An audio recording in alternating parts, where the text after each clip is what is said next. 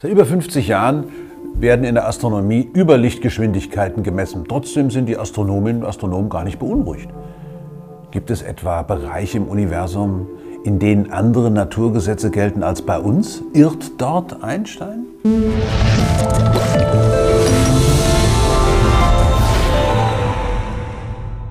Angefangen hat alles mit diesem Objekt hier, also mit dem hier oben.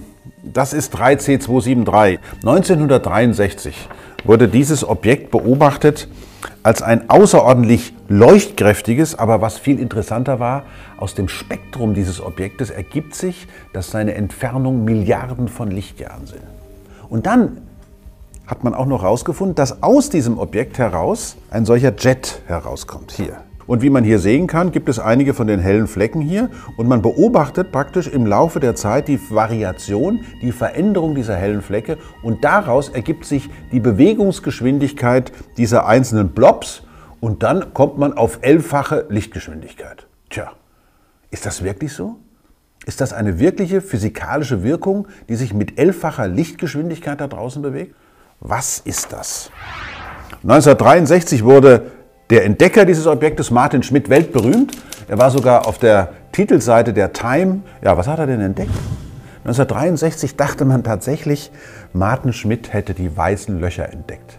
Weil die Helligkeit von diesem Objekt ist so gewaltig, dass man sich überhaupt nicht erklären konnte, was für ein natürlicher Prozess soll es denn sein, der solche Leuchtkräfte freisetzt. 10 hoch 12 Sonnenleuchtkräfte aus einem Bereich, der kaum größer ist als das Sonnensystem. Nehmen wir mal an, es wären Sterne. Und nehmen wir mal an, es wären alle Sterne mit 100 Sonnenleuchtkräften. Tja, da müssten da also immer noch 10 hoch 10 Sterne drin sein. Das wären 10 Milliarden Sterne in einem Volumen, das kaum größer ist als das Sonnensystem. So, ja, was passiert da? Ja, die Gravitation dieser Sterne würde natürlich dazu führen, dass diese Objekte alle miteinander verschmelzen. Zu was? Genau. Zu einem schwarzen Loch. Denn was Martin Schmidt tatsächlich da entdeckt hat, das waren nicht die weißen Löcher, sondern das waren die supermassiven schwarzen Löcher. Und es wird sich herausstellen in den nächsten Jahren, dass 3C273 in der Mitte einer großen elliptischen Galaxie sitzt. Ein gewaltiges, riesengroßes, supermassives schwarzes Loch, das Jahr für Jahr eine bis zehn Sonnenmassen an Gas in sich aufnimmt. Und genau diese Aufnahme von Gas, die führt dann dazu, dass das Objekt so hell wird.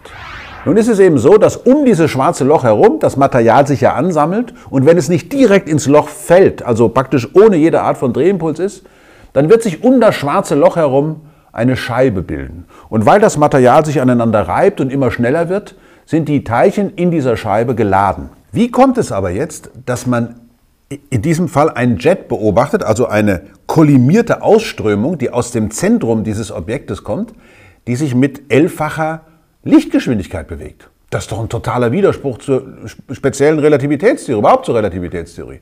Da sollte doch keine Wirkung, sollte sich schneller als Licht ausbreiten können. Na, kommen wir doch mal auf den Punkt, wie solche Jets überhaupt entstehen schwarzes Loch, um das schwarze Loch eine sich drehende Scheibe aus geladenen Teilchen. Drehende Scheibe aus geladenen Teilchen, geladene Teilchen, die sich bewegen, ein Strom. Also hätte man praktisch einen Ringstrom, eine Bewegung von geladenen Teilchen um das schwarze Loch herum. Und was für eine Art von Magnetfeld produziert ein Ringstrom? Naja, ein Magnetfeld, das aus der Scheibe rauskommt. Das ist die eine Seite. Gleichzeitig produziert aber der Ringstrom und die Ausströmung davon noch einen anderen Strom. Jetzt wird es wirklich, also haltet euch fest, das ist so irre. Es, es, produziert noch einen Strom, der jetzt parallel, also absolut parallel zu dem Magnetfeld verläuft, das dieser Ringstrom da erzeugt hat. Und diese Ströme wiederum erzeugen natürlich wieder ein Magnetfeld. Achtung, ich, ich halte das jetzt mal zur Kamera hin. Wenn der Strom des Jets so durch meinen Daumen geht, dann gehen die Magnetfelder, die er induziert, durch meine Finger. Und jetzt ahnt ihr vielleicht schon, was da passiert.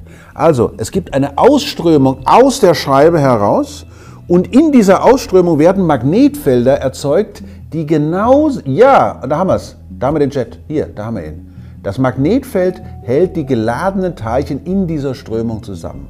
Das macht es überhaupt erst möglich, dass von einer zentralen Maschine wie einem rotierenden schwarzen Loch und einer rotierenden Akkretionsscheibe eine solche Plasmaströmung wie hier über Tausende, manchmal sogar über Millionen von Lichtjahren ins intergalaktische Medium hinausrammen. Denn natürlicherweise sind diese Strömungen ein Überdruckphänomen. Und Überdruck heißt ja Überdruck, genau. Das heißt, es müsste sich eigentlich ausbreiten. Es breitet sich aber nicht aus, sondern es bleibt kollimiert. Es bleibt eben zusammen.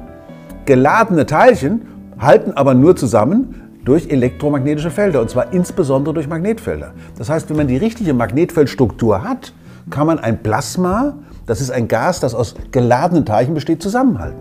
Und jetzt ist es aber so, dass die Bewegungen innerhalb dieses Jets, die sind eben nicht normal, also Geschwindigkeiten, die man so kennt, so ein paar tausend Kilometer pro Sekunde, sondern die sind relativistisch. Wieso ist denn das so? Tja, das hängt nur mit der Maschine zusammen. Die zentrale Maschine, aus der das Ganze ja rauskommt, ist das Gravitationsfeld des schwarzen Loches, des rotierenden schwarzen Loches, um das herum sich eben eine solche Akkretionsscheibe gebildet hat. Und die Rotationsgeschwindigkeit dieser Scheibe zusammen mit der Rotation des schwarzen Loches führt nun dazu, dass wenn Gas auf eine dieser Magnetfeldlinien kommt, wird es praktisch in einer riesigen Zentrifuge beschleunigt, bis, ja, bis zu welcher Geschwindigkeit maximal? Höchstens bis zur Lichtgeschwindigkeit. Aber so weit können die Teilchen selber sich gar nicht bewegen. Das heißt, typischerweise bei 70, 80 Prozent der Lichtgeschwindigkeit hört diese Strömung auf und fliegt davon und rast ins intergalaktische Medium. Seit den 70er Jahren wird mit einer Technik, die nennt man Very Long Baseline Interferometrie. Das heißt, man hat Radioteleskope auf den verschiedenen Kontinenten, zum Beispiel in Europa, ähm, in den USA und wenn diese beiden Radioteleskope synchronisiert werden, dann ist es so, als hätte man ein einziges riesiges Radioteleskop mit einer, mit einer Basislinie von mehreren tausend Kilometern. Und damit hat man eine unglaubliche räumliche Auflösung und kann ganz kleine Brocken, ganz kleine Blobs in den Jets tatsächlich identifizieren und kennt heute nicht nur solche Bilder, wo hier die Jets, wo hier der Jet aus dem System rausgeht, sondern man kommt bis nah an das System ran und kann richtig sehen, wie ein Blob nach dem anderen aus dieser Scheibe, aus diesem Objekt herauskommt und sich dann mit annähernd Lichtgeschwindigkeit auf uns zubewegt. Ja, eben. Sogar mit elffacher Lichtgeschwindigkeit auf uns zubewegt. Also was ist der Grund dafür?